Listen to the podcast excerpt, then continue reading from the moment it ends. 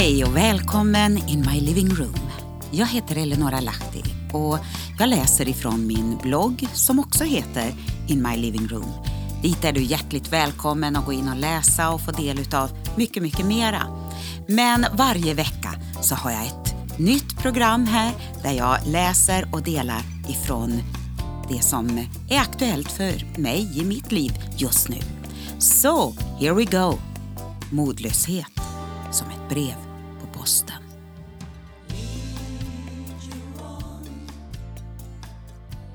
Häromveckan så var jag på ett underbart bönemöte. Men mitt i allt härligt upplevde jag bara hur en ande av modlöshet hade slagit sig ner på stolarna. Mitt i det ljuvliga bönebruset. Jag började be mot denna ande av modlöshet samtidigt som jag såg på alla de församlade. Vem kan det gälla? Efteråt kom det fram att två av de mest inspirerande och målmedvetna kvinnorna i samlingen hade slagits av det här så starkt under veckan. Det var absolut inget som det naturliga ögat kunde räkna ut. Ja, vi har en fiende som hela tiden försöker trycka till, förlöjliga, överdriva och få oss ur balans. Ett ständigt krig och vi måste inse det. Så, hur har din vecka varit? Efter min fotoperation där min sena blivit ihopsydd får jag nu äntligen gå utan gips och stövel. Men kryckan det var ett bra hjälpmedel att luta sig mot en längre tid. I söndags, ja det var nog inte i söndags, det var för några söndagar sedan, så tog jag på mig ett par skinnstövlar för första gången efter operationen. Gissa att jag blev överraskad. Den ena stöveln den var bra mycket vidare än den andra. Musklerna hade börjat förtvina efter allt stillasittande. Och så väger jag mig på vågen. Ja, inte hade det minskat där inte. Det var ett par kilo upp. Ja, det ena förminskas och det andra tillväxer på samma kropp. Oj, oj, oj. Och man kan ju faktiskt känna sig lite modlös. Även om jag vet att det gäller att köra sjukgymnastens träningsprogram, komma tillbaka till matrutiner och också börja röra på sig efter allt stillasittande. Låter vi modlöshetens ande bygga bo hos oss sitter vi snart oförmögna att ta tag i ett och annat. Det är som en kall, fuktig filt som slängs över en och man undrar varifrån om den?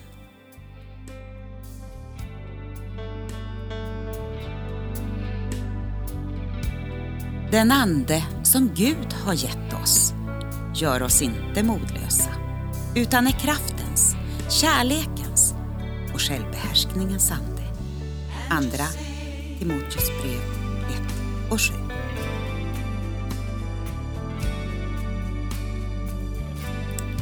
Ja, nu var kanske inte det här så jättemärkvärdigt och tufft.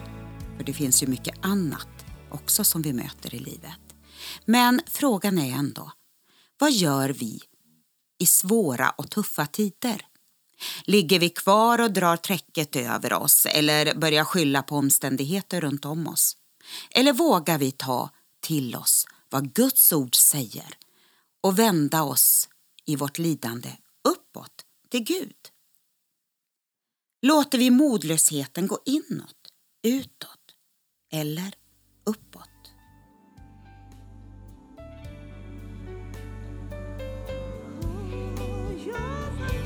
Fikonträdet blomstrar inte mer och vinstocken ger ingen skörd.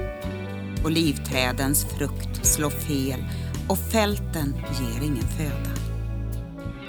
Fåren rycks bort ur follorna och ingen boskap finns i stallen.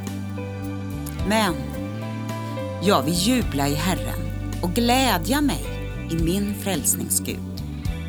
Herren, Herren är min starkhet.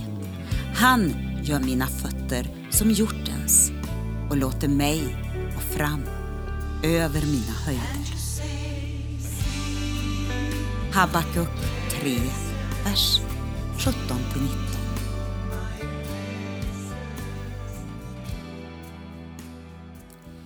Genom att prisa Gud tar vi död på modlösheten.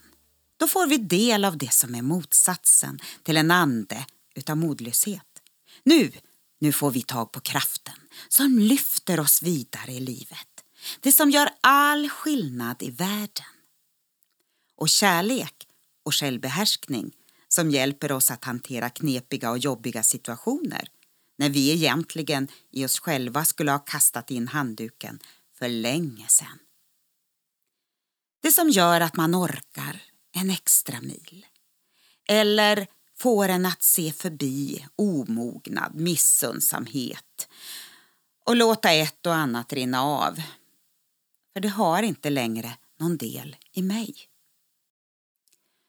Och modlösheten vill få dig att agera inåt och utåt.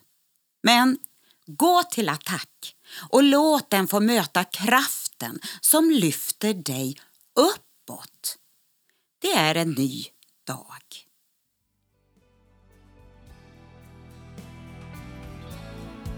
Mitt hjärta är frimodigt, Gud. Mitt hjärta är frimodigt och jag vill sjunga och lovprisa. Vakna upp min ära, vakna upp saltare och harpa. Jag vill väcka morgonrodnaden. Psalm 58 och vers 8 och 9.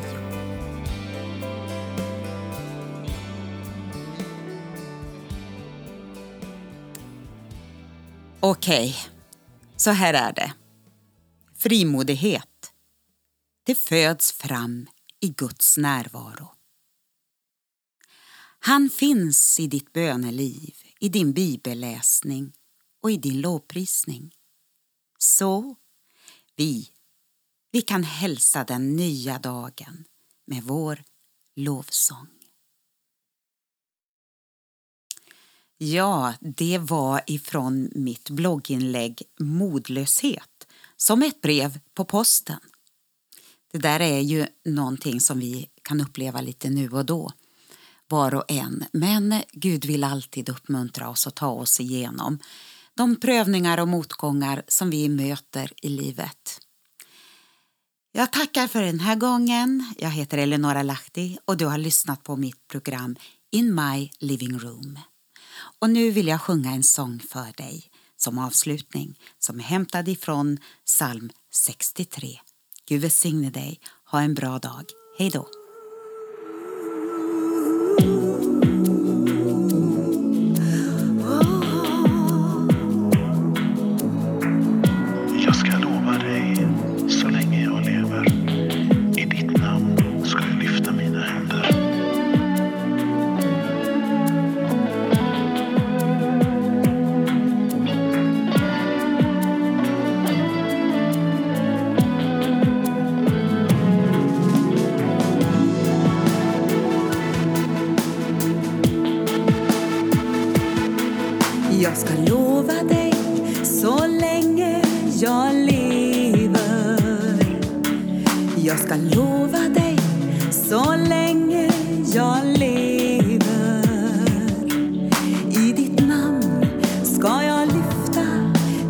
Mina